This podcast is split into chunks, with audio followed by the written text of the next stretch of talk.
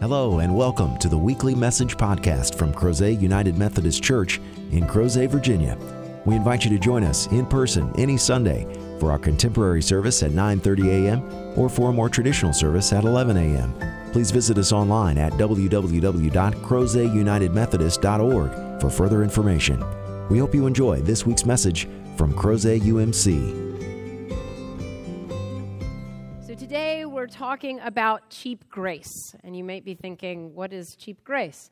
Well, Paul was getting at that when he was writing to the church in Corinth. He was letting them know that it is possible to profane the grace that God has given to us, that you can use it in vain or you can actually just set it aside and think that you're sufficient. Instead, he was encouraging the Corinthians to open their hearts and to truly take the grace of God inside of them.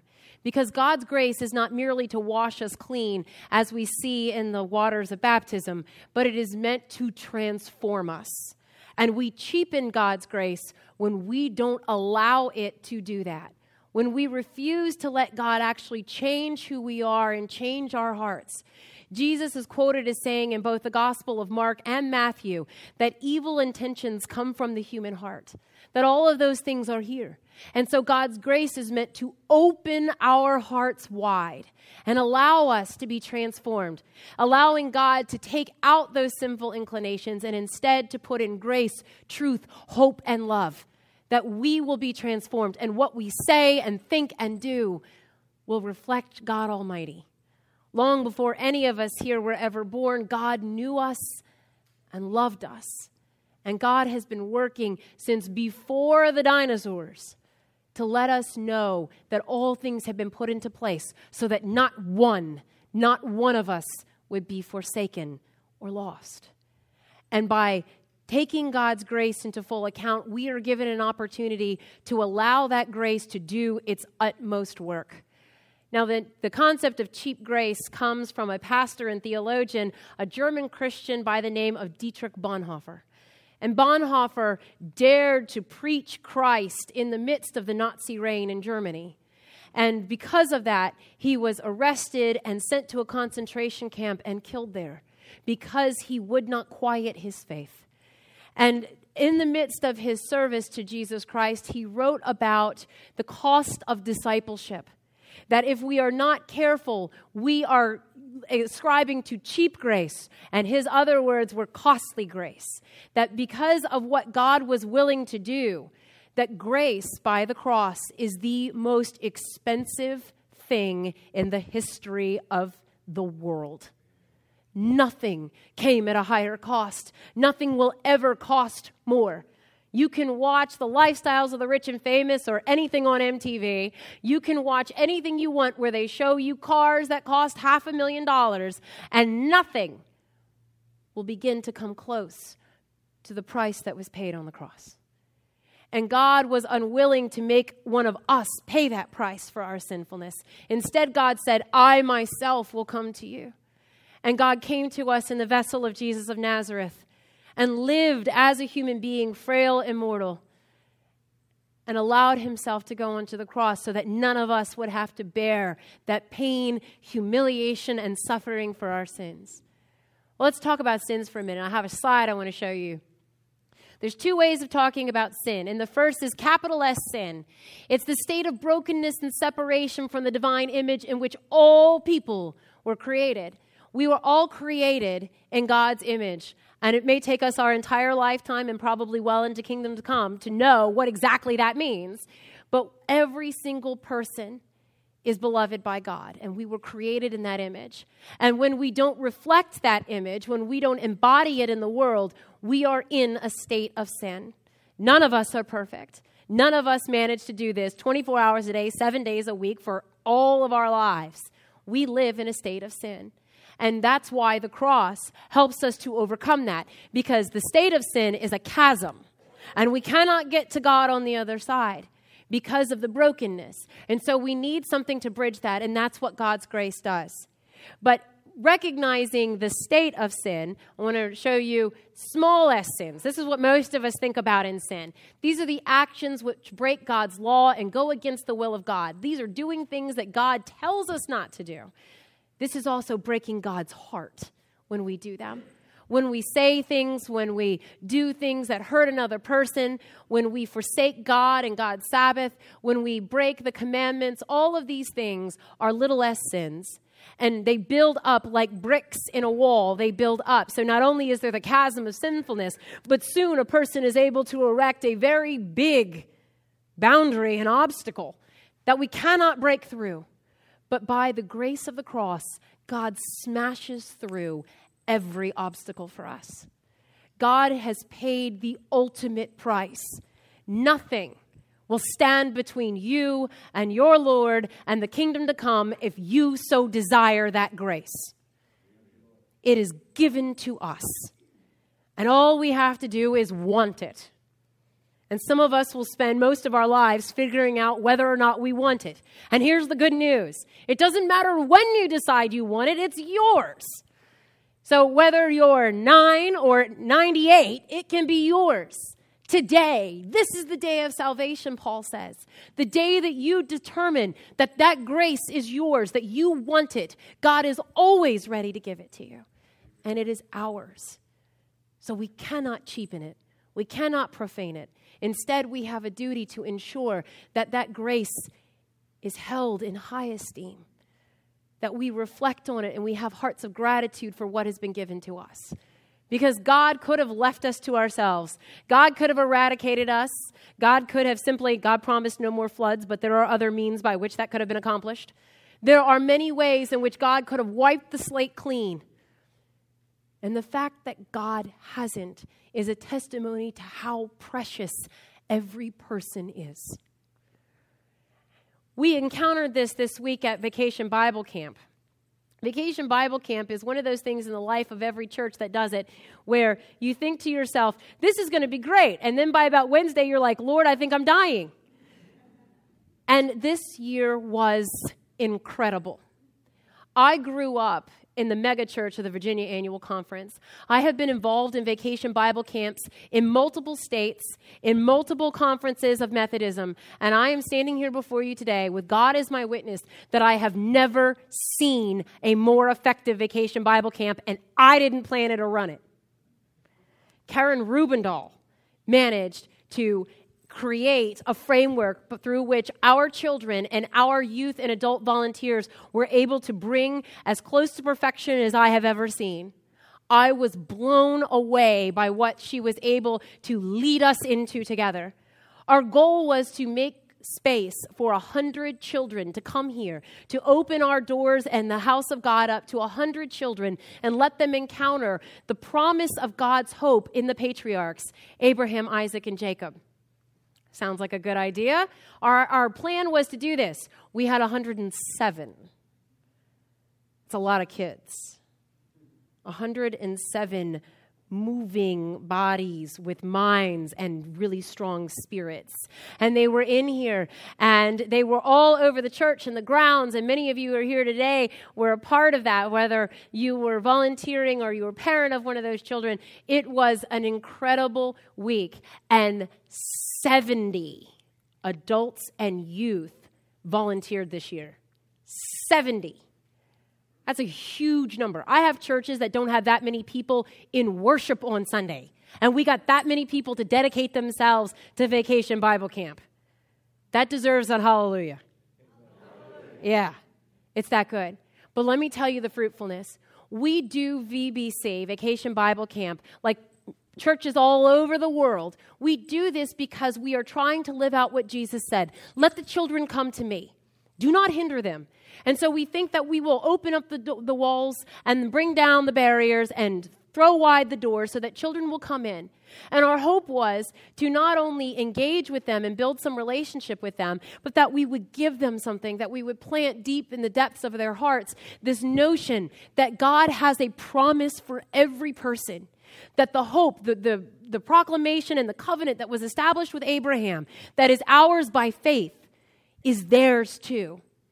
And some of those children, after five days, they leave, and you go, maybe they'll be back next year. Maybe we'll see them on a Sunday. Maybe we will never see them again, and that's okay. Because I believe that sincerely we have planted seeds that when the day comes and they wonder, does God have a purpose for me? Can I be part of God's plan? Does God know me and love me? Is there some place somewhere where I can be accepted and loved for who I am and who I am becoming? The Holy Spirit will nurture those seeds that were sown over the past week, and they will say with a resounding yes, there is a place. And it might be Crozet United Methodist. It might be a United Methodist church somewhere else out in Methodism. It may be a church somewhere. But some way, somehow, the Holy Spirit will nudge them to a place where they can be embraced in the name of Jesus Christ. And they can claim that grace for themselves. And that's the hope. You know, this is, this is what we tell ourselves we're going to do. Well, let me tell you what happened this week. So this week, I didn't actually have to shepherd kids this year. So I got to spend my whole time walking around and mingling with people and edifying volunteers and, and doing that. And at the closing that we had on Friday night, a family came up to me and their daughter had been in my group that I shepherded last year. And the family came back and both children were in VBC this year. And mom said to me, I've been thinking about this for a long time and I want you to baptize my daughter. Vacation Bible Camp was the bridge. Was the bridge. Our other daughter's baptized, and I want you to baptize her daughter. I want you to initiate her into the life of Christianity, and I want you to give her the Holy Spirit. She wants us to offer the sacrament of baptism. That's not all, there's more. I had five different families come up to me on Friday, either during the day or in that evening, and they say, My child wants to come to church, or we want to come to church. We have questions. What do we wear? What do we do? When do we show up? I have never seen a vacation Bible camp yield those kinds of responses. Not all at once. And I'm running around Karen, like, Karen, another family just told me this is the best vacation Bible camp ever! And not just here ever, ever, ever. Which means, people, it's on next year. Stepping up that game. So we have to recognize that when we give of ourselves, 70 youth and adults who could have been doing anything, anything. There were people who took vacation time from work to come and invest in 107 children that most of whom they didn't know. There were all kinds of people who put in hours and hours of work before we even opened the doors on Monday just to make sure that this had a glimmer of hope that it could work. And we taught the children our worship songs. It's incredible to be in this space, in God's holiest space in the house of God, and listen to 107 children singing deep, way down deep I've got the love of Jesus in my heart. I hope they do. I hope that they recognize that way down deep, God's love is with them and for them. Because we know that the world will try to strip it from them. The world will tell them they are not good enough. The world will tell them there's a different way to live. There's other ways of being successful. And yet, Paul was trying to tell the Corinthians, and Paul is speaking to us here and today, that God's way is the way of righteousness. Not so that we can tell others we're better than them, but that all can be invited in. That's what righteousness is. And did you see that it's ambidextrous for the right hand and the left? Did you catch that? That the weapons of righteousness that battle against hatred, discrimination, and prejudice, that battle against exclusivity and casting people aside and shunning them, those weapons are given to us for both hands. And we work. We are called to service. And if you caught what he was saying there, there were so many times that they suffered for the sake of the gospel. They suffered. And it was worth it. It was worth it. Everything that they went through, the beatings and the riots and the imprisonments, all of it was worth it because at the end of the day, the church of Corinth existed and it was growing. And it wasn't just growing because they built a huge cathedral, it was growing in their hearts. And it continued to spread. Christianity is at the ends of the earth, but it won't continue if we don't act and engage and rain down grace upon it. We're called to take the next step. We cheapen grace when we just say, It's good, I'm clean for today, I'm to go back tomorrow and do the same thing. But when we choose to engage and say, Lord, make me whole, make me different, make me better than you found me, make me into someone who can be part of building your kingdom here and now. And everyone who had a part in Vacation Bible Camp, whether you were a volunteer or you willingly let your children into our hands, whatever it is, they played a part and we funded it entirely by your Sunday giving. We didn't charge one family for one child. All of that was a gift from your gifts to God to those children. That's what we do as Christians. We give. Because I will add a little to Dietrich Bonhoeffer.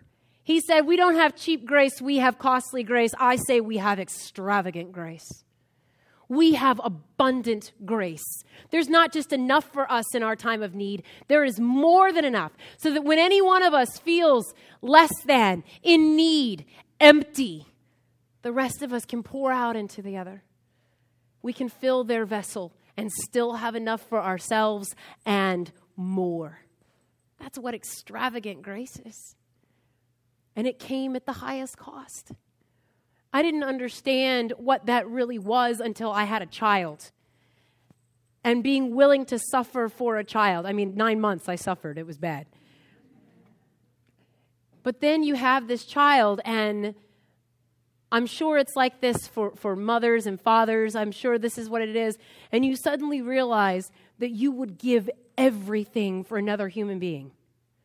I wouldn't just give my son my kidney, I would give him my lungs, my heart, things that I have to have to live, I would give them that he might have life. That's what the cross is. God gave everything that we could have life. And we have to figure out how to tell that truth to the world over and over every day. We don't just tell the children for five days and call it quits. We tell the children all the time. We tell the kids who come into the church, we tell the kids who live next door in our neighborhoods, we tell the kids that come over to play, if that's what we have, we tell them. And not just children under the age of 18. Every human being is a child of God. In God's eyes, we're all children. We're all children. And so we have to remind everyone that they are loved and that God was willing to pay the highest price for them. Otherwise, we cheapen what this is. This is freedom and love. And above all, just like we told the children, that is hope. That is hope. That all of us will be there in the kingdom to come. That every chasm, a bridge by grace will be built. Every wall will be torn down. Every hand that has nothing to hold will find a hand of a disciple to carry them into the promised land. Because that's where we're going, brothers and sisters. We're going into the kingdom to come. And God wants us all there together. And we started planting those seeds this week. And some of us had no idea what we were doing. But I can tell you, the kids are watching. They are paid. First of all, they could tell me what I wore, and I didn't even remember what I wore. By Wednesday, I don't even, I was just making sure I had bits and pieces covered. Because you're tired. You can hear it. I'm tired. But I would move the set around, and they could tell you exactly where everything was the day before and where it is now. They were paying careful attention. They're listening to us.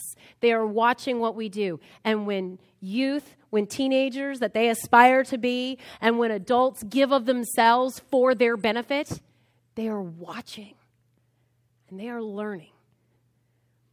And so if you ever wonder whether or not what we do matters, it matters. It's changing lives. And that's what grace is here to do to change us, that we will help change others. That slowly, slowly but surely, the entire world will stand up and sing the deep, way down deep. It's got the love of Jesus in its heart. And we have to work to get it there.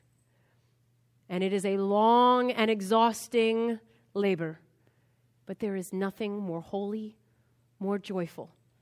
And if Paul and his associates who went into Corinth and suffered for their sake could write that kind of love letter and encourage them, even when they frustrated him, to open their hearts, then who are we to close ours in this day and this age when people need to know that God's grace is still for them and with them and to be at work through them? May it be so. In the name of the Father, Son, and Holy Spirit, one now and forever. Amen. Thank you again for joining us for this week's podcast. We hope you found the message meaningful, and we invite you to join us in person as we gather for worship at Crozet United Methodist Church every Sunday at 9:30 a.m. and 11 a.m. Please visit us online at www.crozetunitedmethodist.org to learn about ways you can connect with God and your neighbors through the ministries of Crozet UMC. Have a great week.